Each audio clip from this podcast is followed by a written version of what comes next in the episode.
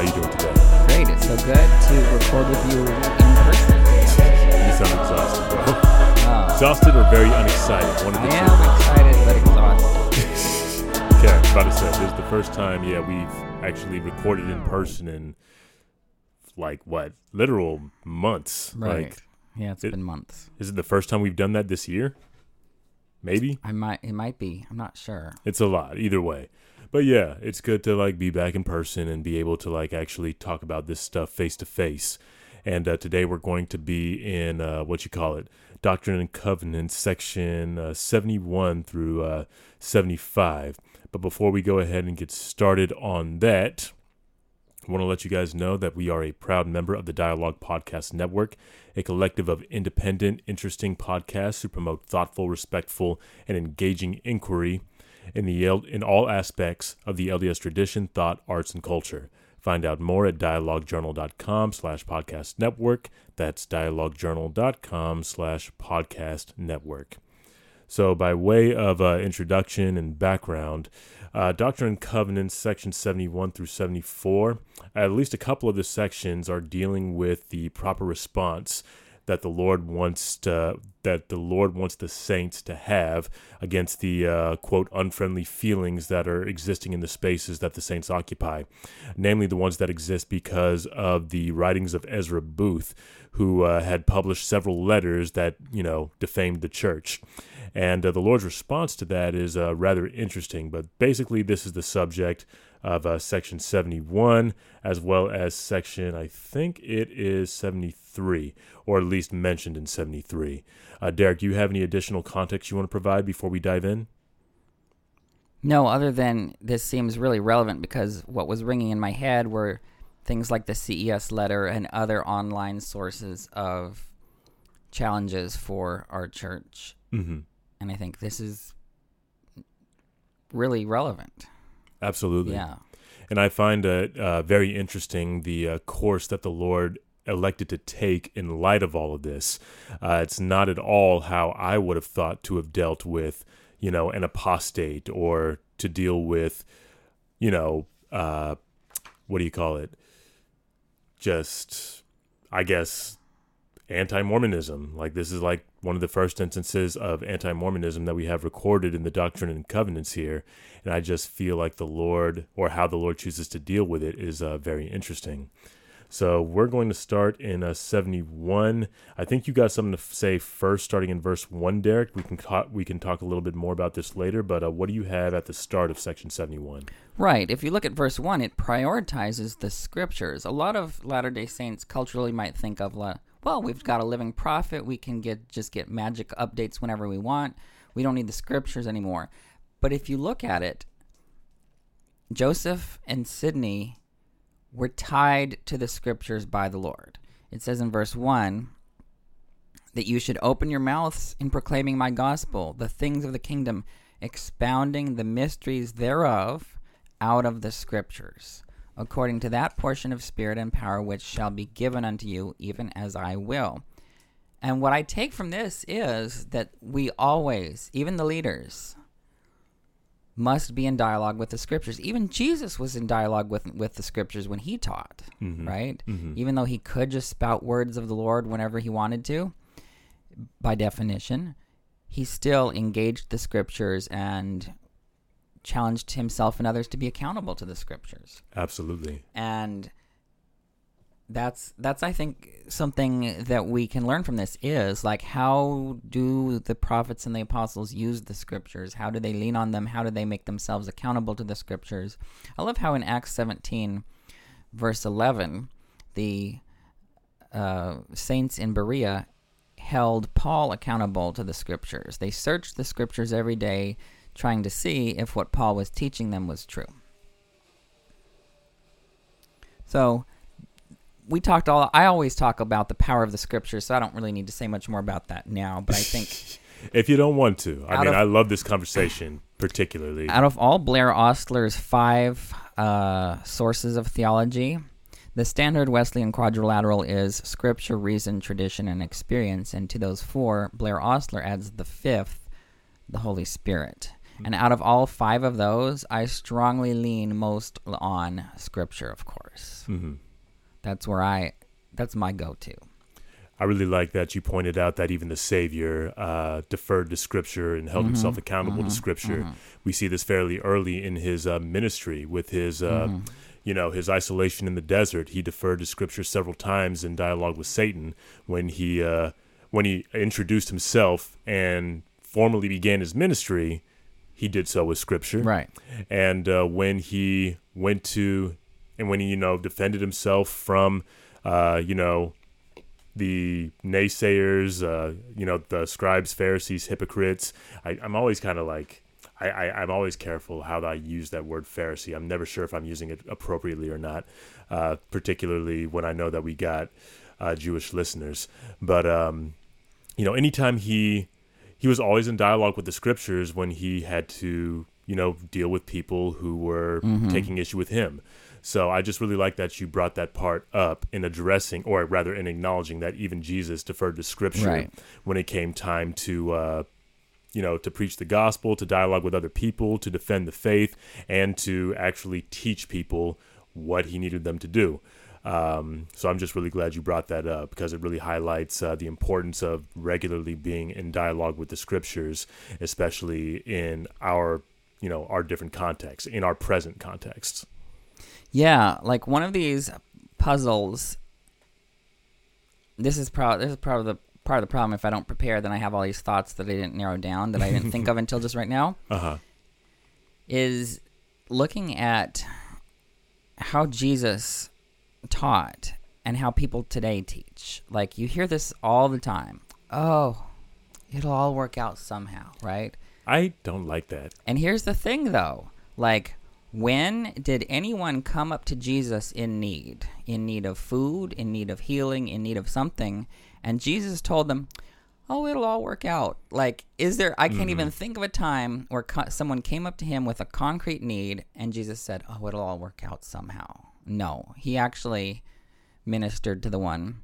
Uh, there is one exception that I might be able to think of, and it's in Matthew chapter 10 when the apostles say to him, Well, we've left, you know, our houses and families and all this other stuff. And he said, Well, there isn't anyone who hasn't left families that won't receive a hundredfold in the world to come, right? But that's not the same thing, I think, as some of these other things. Um, where people come to him with a need for food, for example. He doesn't Right. say, whoops, well, you'll get food later. Mm-hmm. And I think that's how little people care about LGBTQs. If they say, oh, well, it'll all work out somehow, Mm. you can tell that they're not teaching with the authority of Christ. Absolutely. We do this with LGBTQ folks. We do this as well with uh, those in poverty. We do this with, uh, you know, I mean, we do this with all kinds of people on the margins, telling them about how things are going to work out in the end. And it's almost always an excuse to not act, to not Right. do something, to not live into the discipleship that Christ has called us to. Mm-hmm. It's very uncomfortable. We, I mean, we see people doing this even now, Mm-hmm. um, you know, especially with the preaching of milk toast sermons and sanctimonious trivialities like unity and love. And these are very easy things to perform, Yeah. not so much easy things to uh, practice. Uh, but again, this is all to say that oftentimes this little it'll all work out in the end thing when we talk about things as complex as uh, you know being widowed or being single or being LGBTQ or being any other population on the margins that does not have uh, concrete Right. solutions to their issues in this life, we cannot use that as an excuse. We can't we can't use that as an excuse to not try to do what Jesus would do to you know alleviate the stress that whatever those identities bring into people's lives. You're totally right. Jesus never did that in his ministry, and um, I think it's very important that we consider how Jesus responded to people with concrete needs when you know LGBTQ folks talk to us about their needs or when anybody else on the margins talks to us about uh, their particular needs. I hope we live more directly into that. Yeah, it's really tough because I think I might have made this point last week, but it's about. I think there's a lot of people who want to be allies and they want to hold power and use their power to do the right thing rather than share the power, Right, which would make which would make the whole thing so much easier, right? right. and I see this in Facebook groups where straight admin want to learn to do the right thing and they want to get educated so that they can fairly enforce stuff. I'm like, why do you want to be the one to make those decisions? to make the, the judgment call whether something is homophobic or not? Why do you want to have the last word on this? Why do you want to have the authority over whether uh, something is too homophobic for the group or not? Right? That is, yeah, maybe you would do a good job with it if you had more training and understanding. But the fact that they want to retain that control is is uh, is a challenge, I think, and it's not really the Christ shaped path. Mm. I have a question that I was asking throughout this section and that I'd like to discuss a little bit. Um, the Lord's response to the likes of Ezra Booth, particularly the injunction to go and preach the gospel that he, I believe, gives in uh, verse 4, he says, labor, labor ye in my vineyard, call upon the inhabitants of the earth, bear record, prepare the way for the commandments and revelations which are to come. Um, the Lord is basically telling them, and you know, he says this in verse verse two as well: proclaim unto the world in the regions round about, and in the church also for the space of a season, even until it shall be made known unto you. Basically, the Lord's response to these issues is to go about preaching the gospel. And I wanted to put it up to you, Derek. Uh, why do you think the Lord's solution to this particular problem at this point in the church's history was to go and preach the gospel? Well, what we know from the historical record is that they were very busy in the Bible translation project, Joseph Mhm. and Sidney, and that was taking up, I imagine, a lot of their time, a lot of their effort, a lot of their energy. And I think putting a pause on that to go out and have a public face does a number of things. One is preaching the gospel builds enthusiasm and power and gives a context for the infiltration of the spirit into this world, right? And Uh-huh. so preaching the gospel missionary work is good for both the missionaries to build their faith and also to build the faith of those who are hearing. Mhm. And I think there's something beautiful about our theology in that we articulate our most other churches have a pre-existing theology that they then convert people to. They Mhm. they um articulate their theology and then try to convert people to it whereas we typically artic- our, articulate our theology in the process of trying to convert people that's how we wrestle with stuff that's how we figure out stuff that's how we get new revelations right and I think the process of preaching actually changes the church and improves it and refines it and strengthens it by the what it does to the people who preach and by the people that it brings in. I don't know if that makes sense. It's kind of counterintuitive. Mhm. But I think the other facet of this is that the preaching is actually directed publicly towards responding to the challenges. If you look at verse 7 and 8, it says, Wherefore confound your enemies. And this is both publicly and in private, right? Because that's what it says. Mhm. Confound your enemies, call upon them to meet you, both in public and in private. And inasmuch as ye are faithful, their shame shall be made manifest. Hmm. Wherefore let them bring forth their strong reasons against the Lord. I think that is so so beautiful that the Lord doesn't tell them to run from these challenges, Mhm. but to go straight into them and be publicly accountable for their answers. It literally says there, publicly, uh, public, that they Mhm. should be publicly accountable. And I love how this reminds me of Elijah and the priests of Baal in First Kings 18. Mm. Very famous story where they have this show off, uh, a showdown of who can uh, show off, right? Right. And, Whose God uh, is real? Yes. And uh, that's the God, that's the living God of the Bible. That's the living God of the restoration. And that's the God who's behind us. We have Mhm. nothing to be afraid. And that's really what a lot of the DNC is about is not being afraid. Mm. But it seems like a lot of people want to speak on behalf of the brethren. A lot of middle managers are like, nope, the brethren are too busy. They're not going to make a YouTube video about the CES letter. They're not going to go on John Dehlin's thing. I really think that one of the best things President Nelson could do if he wants to stem the losses in the church is to go on John Dehlin's thing and talk for 15 hours. Seriously. That would be interesting. Seriously, I think that it would be tough. President Nelson would be in the hot seat and have a lot of hard questions to answer. Mm-hmm. But he's the prophet of the Lord. Like, if the prophet of the Lord can go into the lion's den, Mhm. right, and come out okay, I think President Nelson should do the same thing. Mm. D- doesn't that sound weird though? It's like, oh, that's unthinkable, but that's what that's literally what Joseph and Sidney It's did. basically the divine equivalent of "come debate me, bro." Like it's Yeah. just. I like having read this. I knew that this existed, but I kind of forgot how bold like the injunction was. Like the Lord is literally telling Joseph and Sidney, "Tell them to come." Like Yeah, it Tell them says to- let them Yes. bring forth their strong reasons against the Lord. Right. It does not it doesn't say don't it doesn't say hide. It doesn't say well try to bury them online. It doesn't say Mhm. try to just skip over that and ignore it. mm-hmm. I think we've got a lot of disaffection in the church, and a lot of this could be refined in the crucible of this confrontation. mm.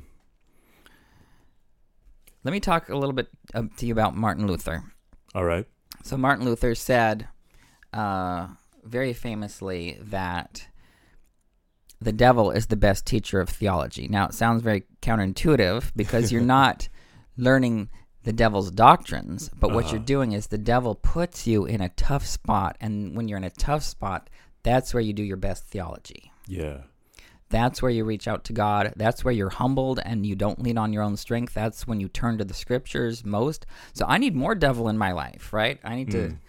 to uh, have more devil in my life so that I have a, a, an excuse to be driven to the scriptures every day, even more than I do. Mhm. Here's what Luther said. For as soon as God's word takes root and grows in you, the devil will harry you and will make a real doctor of you. And by doctor, we mean teacher. And by his assaults, will teach you to seek and love God's word. I think that's totally what happens. Like, we do our best theology when we're backed up against a wall. This is how Joseph did it. Mhm. And I think confronting the strong reasons will be for everyone's benefit, right? Mm. Yeah. There may be things that President Nelson has to uh, has to wrestle with and has to do some better theology on, and holding holding him accountable is what gives you a bulletproof faith, Mhm. right? If it's untested and untried, it's it's going to be weak and it's going to fall apart. But if it's Mhm. survived the worst that John Dehlin can dish out there. Now, I'm I'm not a fan of John Dehlin, by the way. Okay, I'm just putting it there, like, but um, there are some conversations that need to be had publicly, and this is exactly what DNC 71 says. Mhm. Let me quote one more from a uh, a German Lutheran theologian in the 1600s. His name was Johann Gerhard. He said, "When the Lord sends upon us cross and tribulation, this is this in no way is a sign of his wrath. Rather, it is an indication of his fatherly love and gracious benevolence. Just as one can see this in Christ. He was God's most beloved son." and at the same time, his entire life on earth was nothing other than constant cross and tribulation. Again, basically, Johann Gerhard is saying, look, just because you experience cross and tribulation doesn't mean that God doesn't love you. In fact, God's most beloved son got all of it, right? And so Mhm.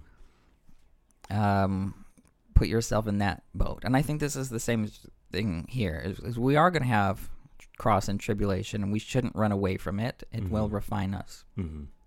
I'm going to talk a little bit about Liberace. So he was a Liberace. very famous, especially at the time. I don't really hear people talk about him much now or listen to him anymore. But he was a very important showman, uh, musician. He didn't. He played the piano well, but he didn't sing very well according to my standards.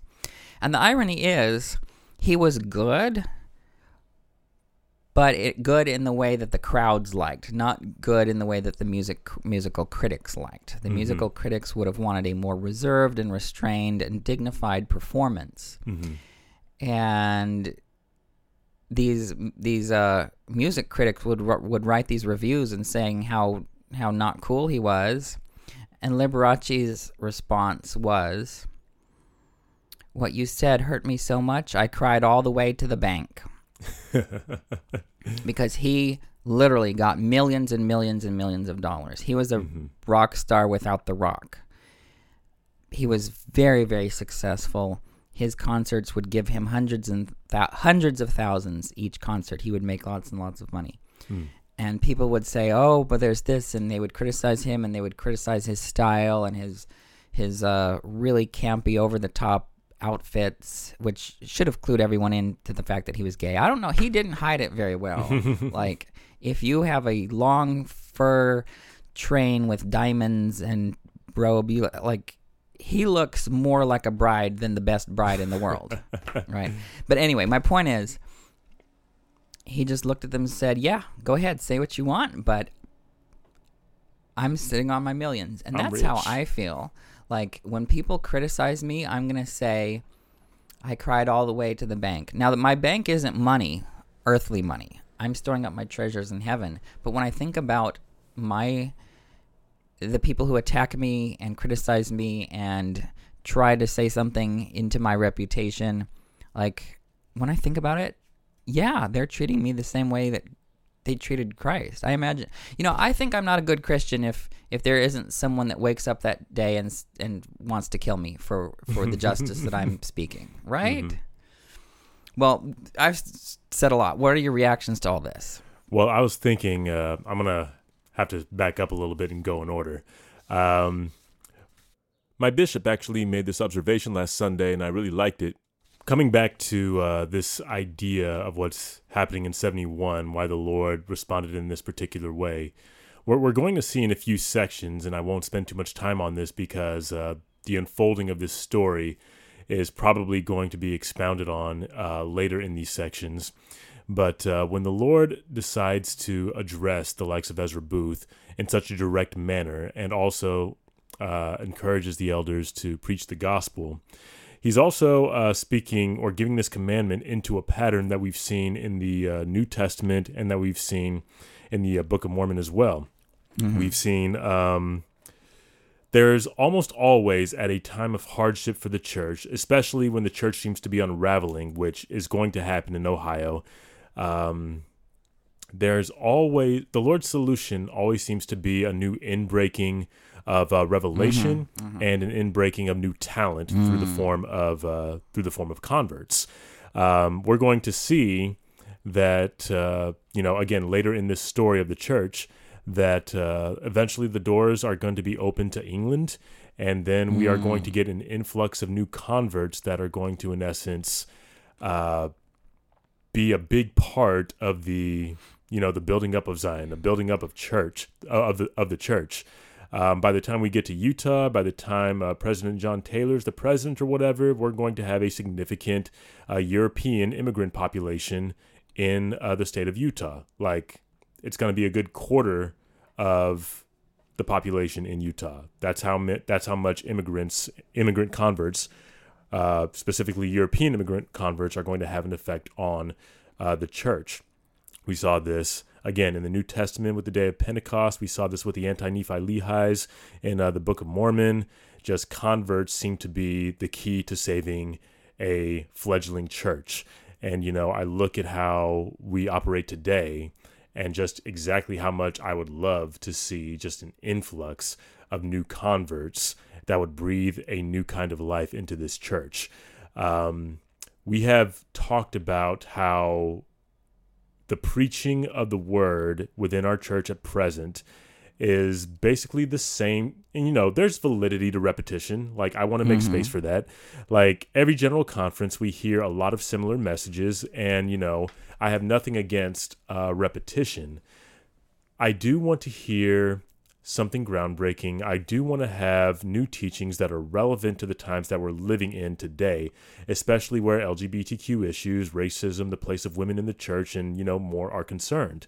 I think we stand to gain a lot if we are able to put in positions of uh, power, and if not positions of power, at least positions of uh, magnification, people who already represent those populations. Right. I don't hear enough women at General Conference. I don't hear any queer voices at General Conference that I know of.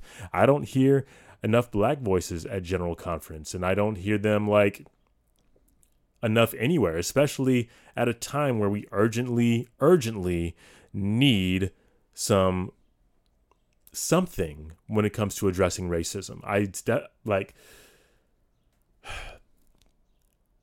what I could do and what the church could do with an influx of black converts, like black American converts specifically.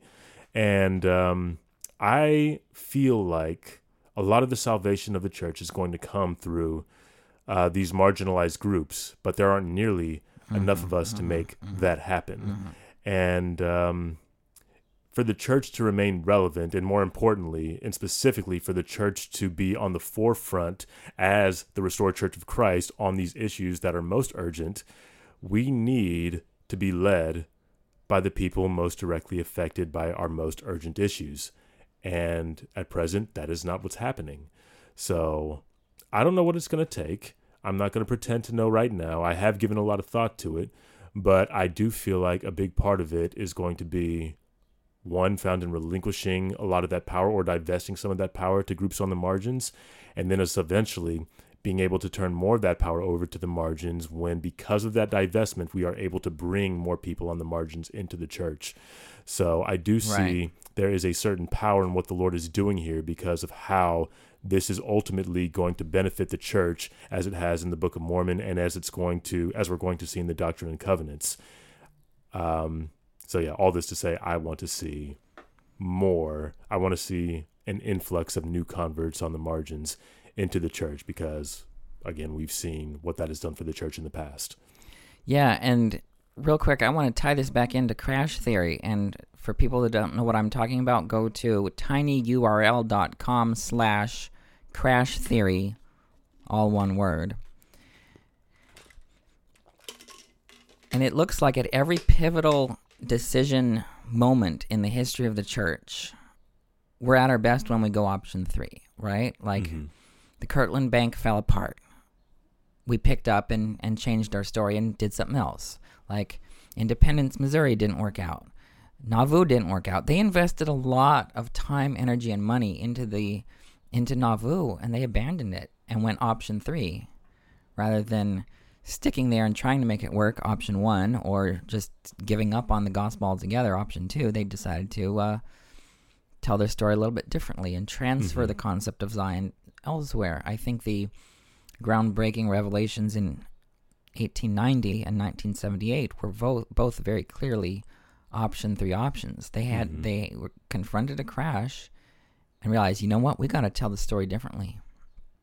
Yeah, what we thought for hundreds of years was essential to the gospel? Well, actually, that's not essential. Either polygamy or the exclusion of people of African descent from the temple and priesthood. Like people thought those were essential to the story, but the crash told them, you know what? That's actually not essential. And I think people will soon quickly realize that the discrimination based on gender which uh, affects women, it affects trans people, and it affects queer people. All this business around gender is not essential to the gospel. Mm. The the the discrimination around gender is not essential to the gospel, and the crash tells us that. People will say, "Oh, male and female, male and female." I want them to take that male and female and shove it up their Galatians 3:28 where it belongs. Galatians 3:28. Paul says very clearly, Uk eni arsen kaithelu. There is no male and female. Mm. That's literally what it says. In Christ, there is no male and female. That is the teaching of the church. That is the teaching of an apostle of the Lord. All are alike unto God. People say, oh, the church's teachings. yeah, have you noticed that people use the quote the church's teachings as a euphemism for their anti-gay opinions? It is almost always like they'll never say bigotry. they'll never say like I'm defending the exclusion of gay people. They'll never say I'm defending the sole legitimacy of straight marriage. They'll say Mm-hmm. I'm defending the church's teachings. And I think it's because they're actually ashamed to say what they're defending, Oh, absolutely. right? They don't want to say I'm defending discrimination. They'll just hide behind quote the churches. I'm defending the church's teachings. Our church's teachings are that all are like unto God and that there is no male and female. Mm-hmm.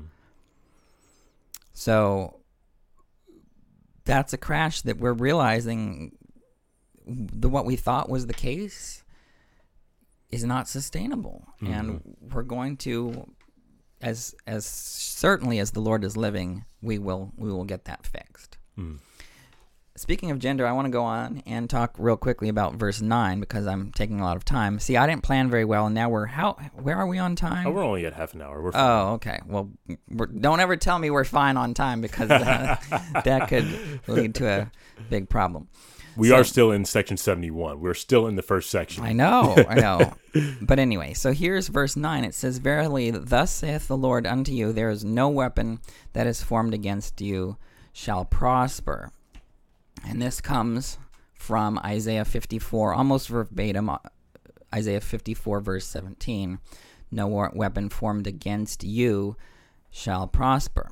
Now, here's a pop quiz for you Hebrew, because of course I went back and read this in Hebrew.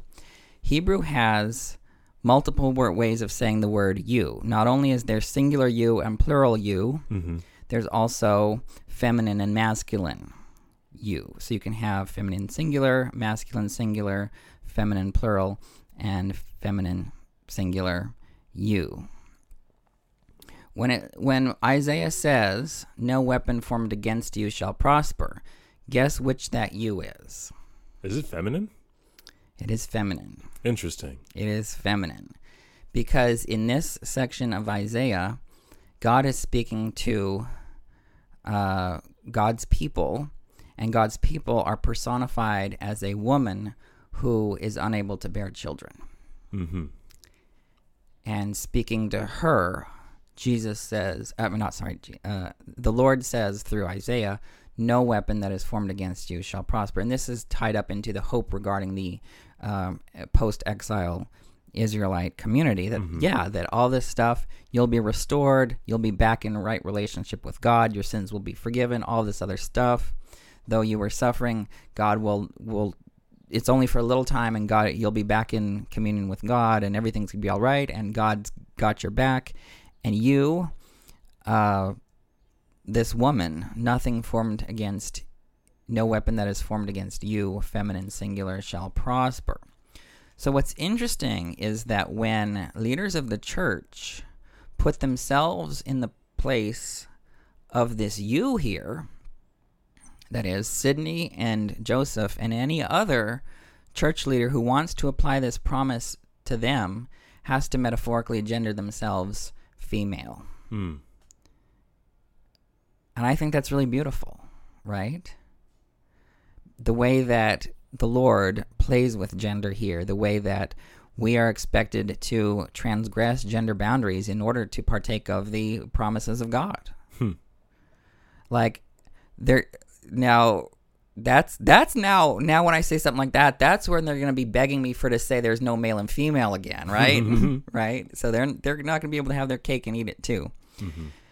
But I just love how when you look at the symbols that God uses, a lot of them transgress our expectations, our understanding of gender, and I find that really beautiful.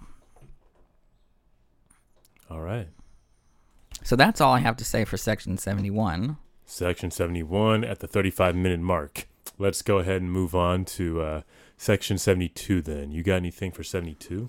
I just had one really brief note. This is about the uh, stewardship of property and tithing and consecration and other things. Mm-hmm. What I've noticed is that accountability is a gospel value Mm-hmm. and it's a gospel virtue. If you look at verses 5, 16, and 19, it talks about people needing to be able to render an account. Mm-hmm. And I think that that's important. We need not just financial accountability, but spiritual accountability. Mm-hmm. And this accountability is necessarily public, I think, in context.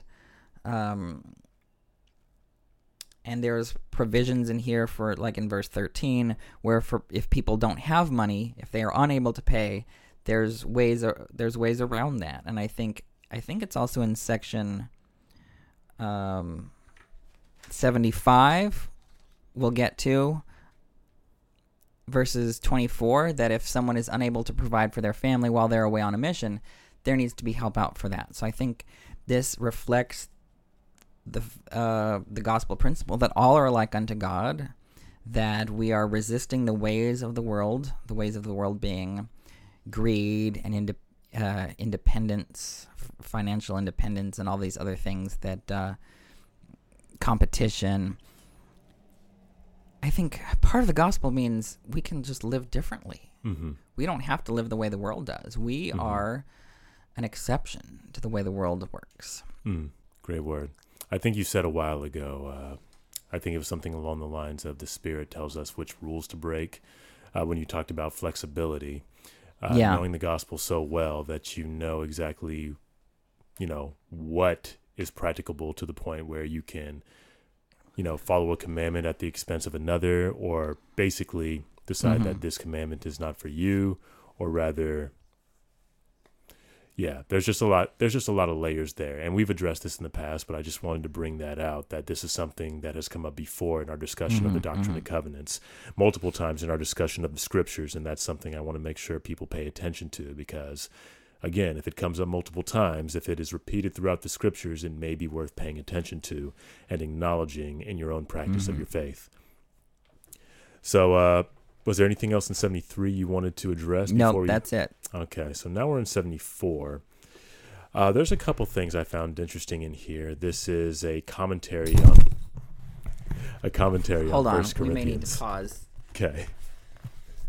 Has that happened before? Yes. Okay.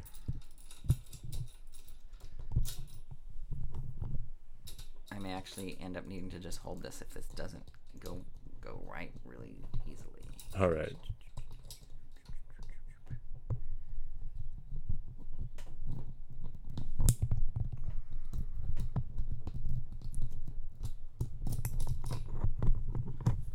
I think I'm just gonna have to hold it. All right. Sounds good. Okay, let's go back to the start of what you were doing. All right. So uh, we're going to section 74, which is a uh, an explanation of 1 Corinthians 7:14. This is the uh, scripture that is traditionally used to justify uh, infant baptism, and uh, we have a conversation on the law of Moses as well. Teachings of Paul, where he talked about when it was appropriate and when it wasn't appropriate to expect people to live the law of Moses during a time of uh, contention among members of the church and new converts. Um, so, this particular point, or what's going on, what is this commentary? Let me get to this.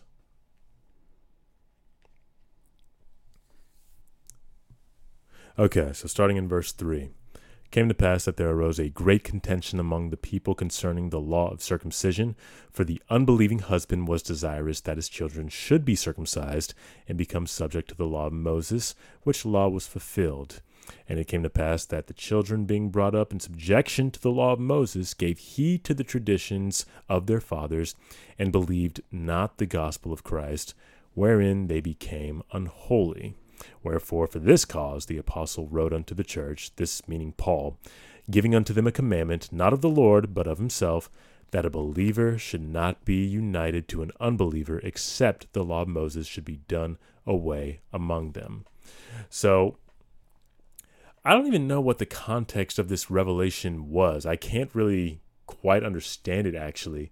Like, why exactly was this given like in in terms of the chronology i don't really understand it and i don't really like we've already addressed the issue of infant baptism at this point i don't know why this revelation is coming up at this particular point like the context for the giving of this revelation is kind of mysterious. I don't know if you know anything about the historical context of this, if it makes any sense. Right. Well, it appears that some individuals outside the church were using this one verse in 1 Corinthians 7 to justify the practice of infant baptism, saying like, "Oh, the the children will be sanctified through the the parents, right?" Mhm. And so maybe the children don't need to to believe before they're baptized. Maybe you can just baptize them in because they're somehow automatically something or othered. Mm-hmm. I think that is the context of what's going on. And this is where uh, Joseph received this revelation. I want to quote from Dale Luffman's quite important commentary on the Doctrine and Covenants. Mm-hmm. He- Here's what he says. This is um, pages 322 and 323 of his commentary.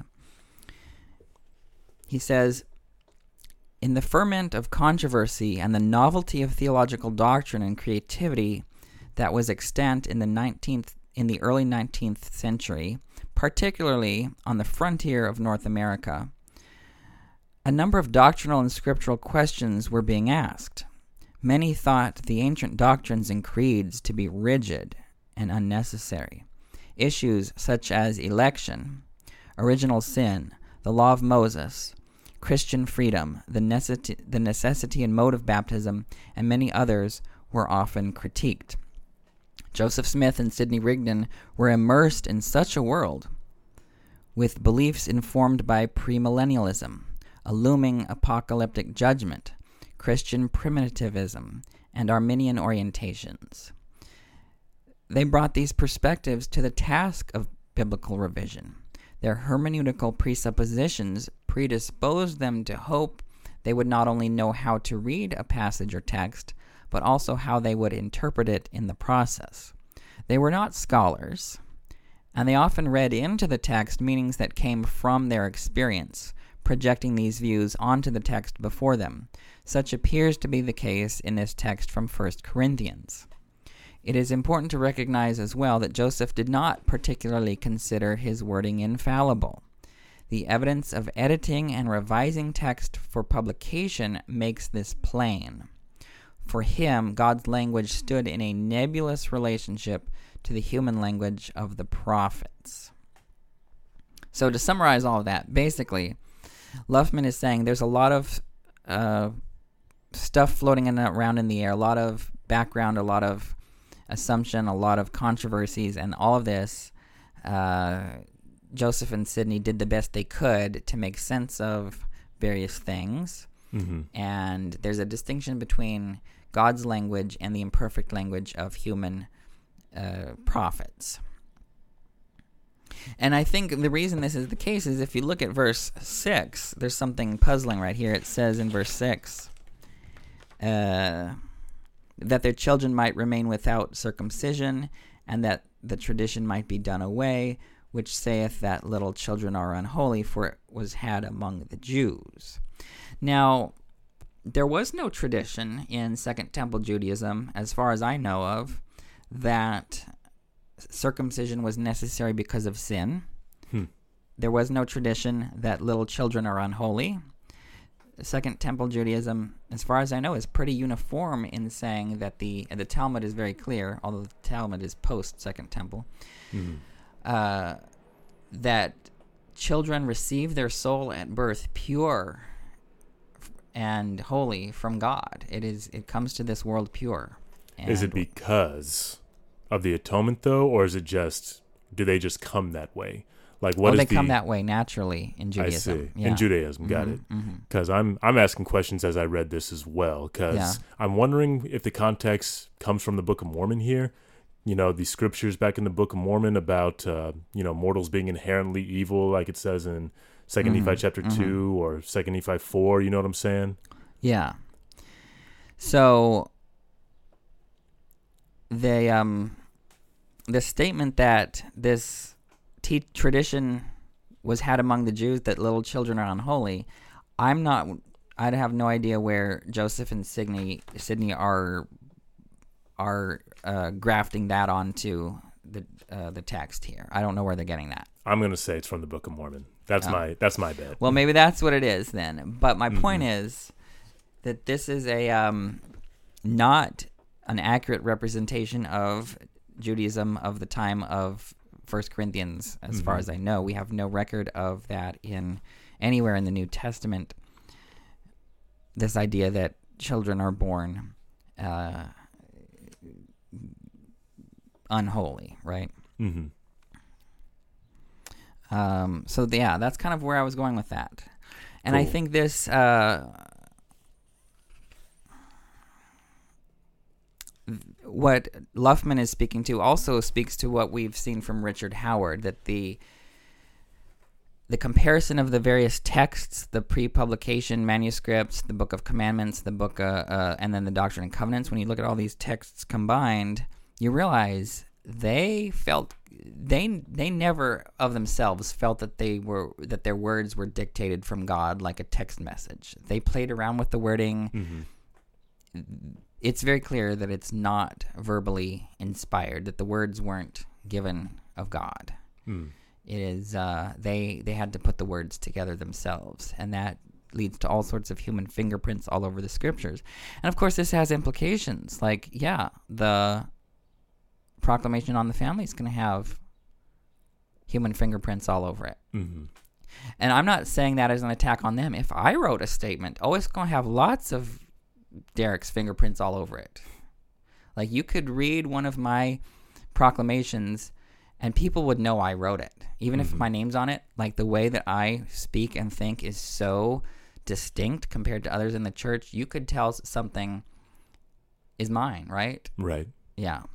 So I think this is the same thing here. Um, and that's all I had to say about section 74. Did you have any other thoughts or Nah, we addressed uh, the questions that I had, so we can go ahead and. Uh, and I just wanted to say this um, in verse 5 where it says that Paul gave them a commandment not of the Lord but of himself. That reflects the language that we see in 1 Corinthians 7 where Paul says, um, I say not the Lord, where he teaches about what to do with an unbelieving spouse. mm, And by that, I think Paul isn't saying, well, Paul's not saying that what he is saying is uninspired. What he's saying is, well, this did not come from Jesus' teachings while he was here on earth. It's not from the Gospels. There's there's other teachings from from Jesus uh, that Paul quotes, the the living Jesus in the flesh about divorce.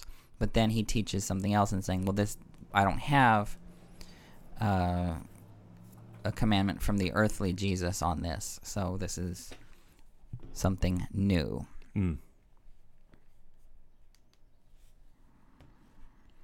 There's a lot of material in section 75, but I didn't have much to say. How what do you have to say?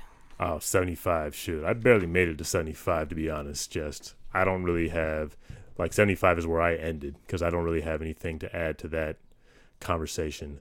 I did notice the law of consecration elements that were present in the end of this Mm-hmm. uh, because, you know, I mean, you brought this up already, but just how, you know, the families of those who have been called on missions are basically to receive, uh, you know, help from the church. There's another, you know, just yet another law of consecration element. And I just wanted to make sure that I highlight those because for the last several weeks, there's been a law of consecration element present somewhere in the text that we're assigned to read.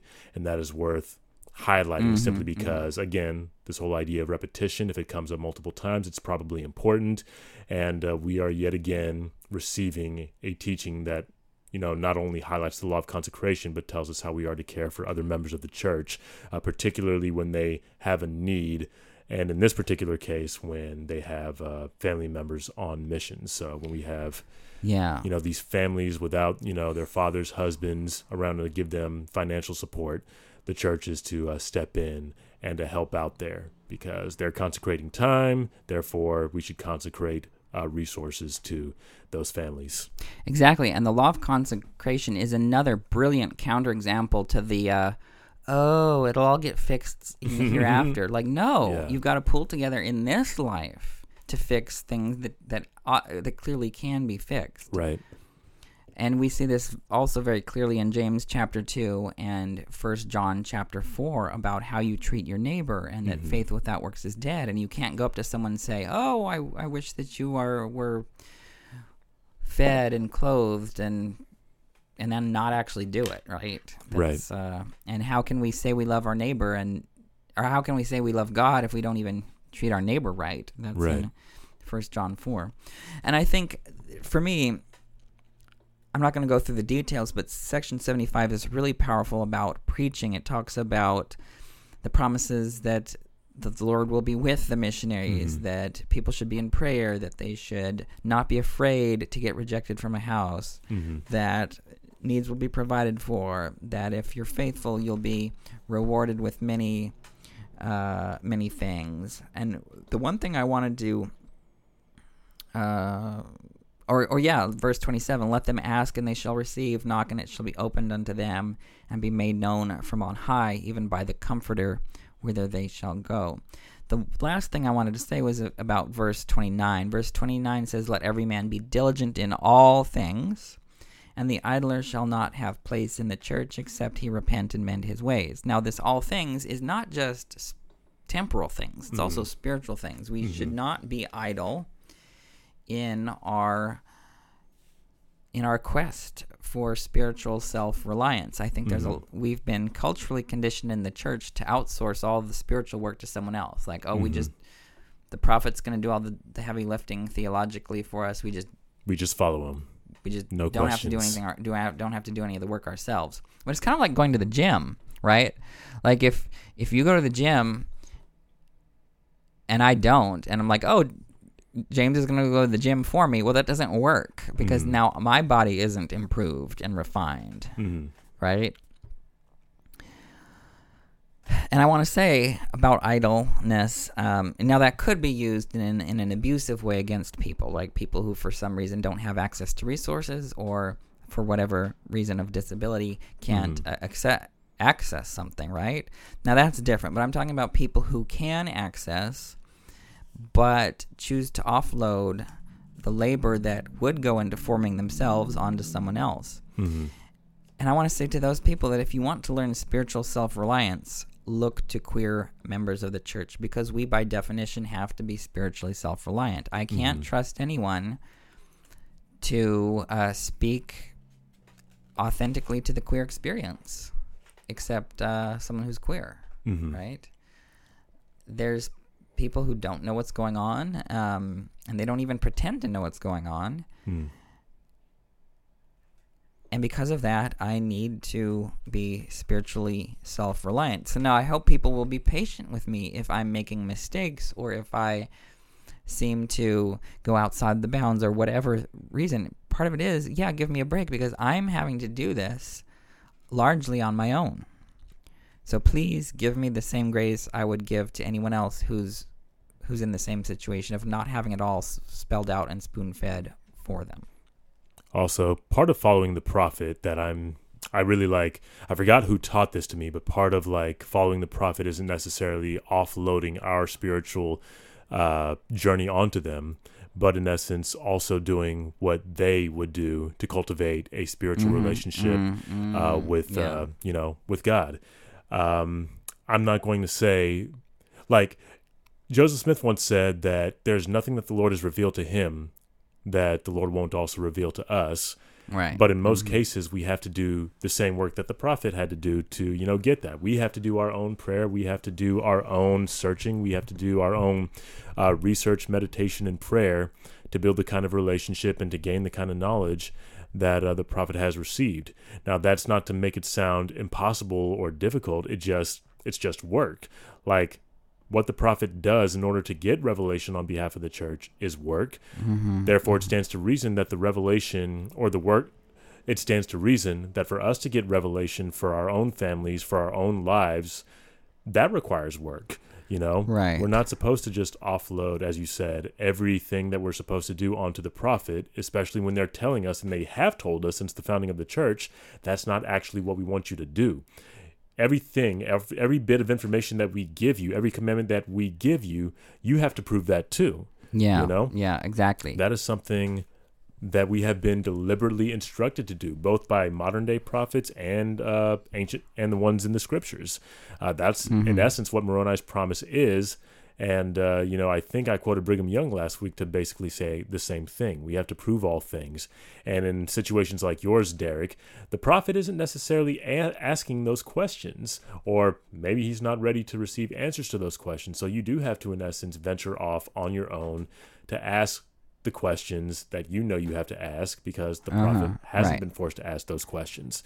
So yeah, you deserve every bit of that grace because you're Especially because I've said this many times before. In the end, whether I'm right or wrong, I'm going to be the one that's accountable for those things, those Right. teachings or those choices that I make. I'm the one that's going to bear the cost. So let me Mhm. make those decisions. You know, let's go back to talking about following the prophet because I don't think we in the church have really thought critically about what that means. What does it Mhm. mean to follow the prophet? Does it mean to be a robotic duplicate of the prophet? Because that can't be what it means. I think to follow the prophet means to go where the prophet's going, and the prophet's pointing and and uh, journeying towards Christ. Mhm. And as long as we go towards Christ, we're following the prophet, right? Mhm. Because we're going where the prophet's going. That's what following is. Imagine here's the um, sort of parable. Imagine that you want to uh, buy me ice cream, right? And you say, Derek, follow me in your car and to this ice cream place. Now, as I'm following you and you're driving, you go through a green light, and then a pedestrian walks across the, the way, and I have to stop. Mhm. Now, you didn't stop, and I had to stop. That's because the, the details on the ground were different. To literally follow you means that I would have to run over this pedestrian if I do exactly what you do. So I think that's really what I'm saying is that when we follow the prophet, it's going to look different for every person because we're all going to Christ. We're all following the prophet towards the destination of Christ.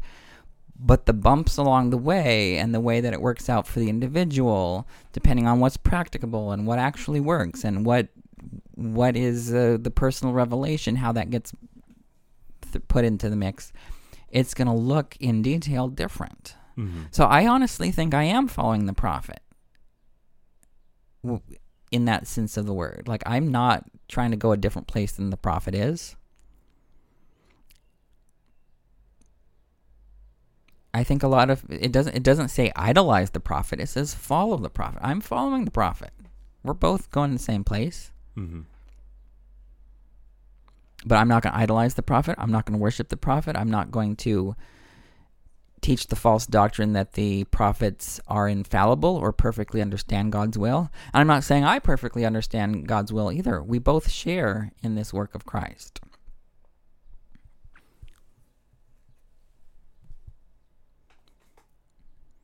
Brilliantly put, Derek.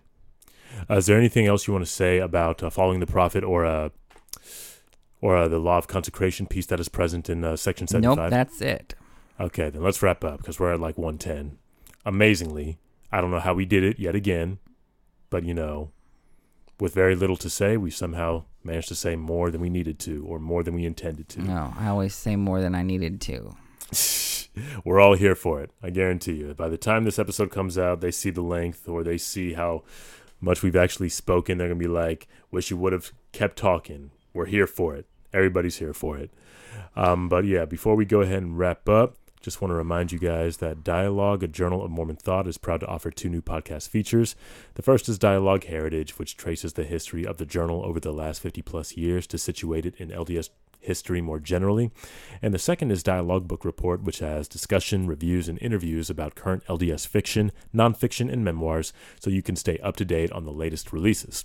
Listen to these new shows and the Dialogue Lecture Series by subscribing on iTunes or at dialoguejournal.com slash podcast network. That's dialoguejournal.com slash podcast network. Uh, Brother Derek, where can people find us? You can find us on Instagram and Twitter at BTBLDS. You can also find us on Facebook and at beyondtheblockpodcast.com. hmm Also, thank you to everybody who participated in uh, our Father's Day event, Ask Derek. We'll hope to be able to do those, uh, do some more of those soon. Uh, obviously, at Derek's discretion, because you know he got to do this, not me. Yeah, that was fun. I liked it. I like being put in the hot seat and, and getting questions. Yes. So you know, maybe we'll try to do this maybe We'll on try a to do monthly that basis or something. somehow and, and figure out and what we did was kind of practice anyway and figure out well what's a better way of making it more accessible uh, is there are there things that we should be doing differently um, how do we advertise it better maybe next time we'll make a facebook event so that people can have uh, spread it that way hmm we didn't talk about this beforehand, but I want to talk a little bit about. I want to do a book group where we go through Blaire Ostler's Queer Mormon Theology and Introduction. I think it's a really great book. I would love to spend like a weekly book group um, where we spend one week on each chapter for however I think it uh, for for about eight weeks I think, and then we will. Uh, yeah, I think that would be good. I'm going to host that on Zoom somehow. I'd like to start it the. I don't want to start it on uh, the Fourth of July because that would be bad. Let's start it the Sunday after. So be looking out for that. Look out on our socials for the details of that. It's probably going to be Sunday evenings starting Sunday, July 11th. I'll get back to you with the exact time and the exact uh, format, but this gives people a chance to put that on their schedules and order the book if they have not ordered it yet. Mm. And also a reminder that uh, Derek and I will be hosting a His Name is Green Flake watch party on July 2nd. Still don't have the exact time of that, but it will be on July 2nd in the evening. I think it's going to be around like 6 or 8 p.m. Mountain Time. I forget which one it is. Uh, but there is a watch party, I believe, to. Well, gosh. Well, by the time this passes, um, they will have had a watch party with Sisters in Zion uh, on Saturday the 26th, which I think is actually Pioneer Day, which is pretty. Uh, let me let me Google this real quick. Make sure I I don't. thought it was the wrong. 24th was Is it the Pioneer twenty Day. fourth? When is Pioneer Day? I don't know, but I'm a pioneer, so I should get on that. Yeah, you're right. It's uh, the twenty fourth or July twenty fourth. Goodness. Oh, yeah, July. Okay, so scratch that. Let me try that. yeah, again. all of these uh all of these days are getting especially with pandemic in the summer like even knowing what month it is is pretty hard and the weather's changing here the weather is so erratic here in uh in Massachusetts it was cold and hot in the same day yeah, I'm gonna it's, it's getting hot I'm gonna have to start wearing mesh garments went from like fifty seven Yeah. degrees to eighty or ninety. It's weird. Yeah you know mesh garments are the holiest I don't want to know why. because they have the most holes Wow. I was like, I know it's coming. I know it's coming. hate everything. I hate everything. Um, okay, let me just run that back again. July 2nd, Derek and I will be hosting a His Name is Green Flake watch party. That is uh, this Saturday? Is July 2nd a Friday or Saturday? This is why I need my July 2nd is a Friday Okay, July 2nd is a Friday. So this Friday, join Derek and I. We will put the link up for the uh, actual link there, but where you can join us, the uh, virtual link where you can join us in the watch party. Uh, be on the lookout for that. We'll make sure it goes on both our Instagram and our Facebook pages. Anything else, Derek? Yeah, why was um why was Abraham the smartest man in the Bible? Why, Derek? Because he knew a lot. At least I saw it coming. I was like, at least I, I didn't know the answer, but knew it was going to be a joke. Yes, the punch is easier to absorb when you see it coming. Uh oh. So- Yeah, I need to I need to work on the surprises. Yes, Derek didn't work very hard on his surprises this week, so I was ready. But I know that Derek is just going to come with it harder next week, and the I best I can do is prepare, but I know I won't be ready because I am terrible at seeing these jokes coming. Oh, I know. Well, Anyway, on that note, thank you all for joining us this week. Till we meet again next week. okay, till we meet again next week. Bye bye.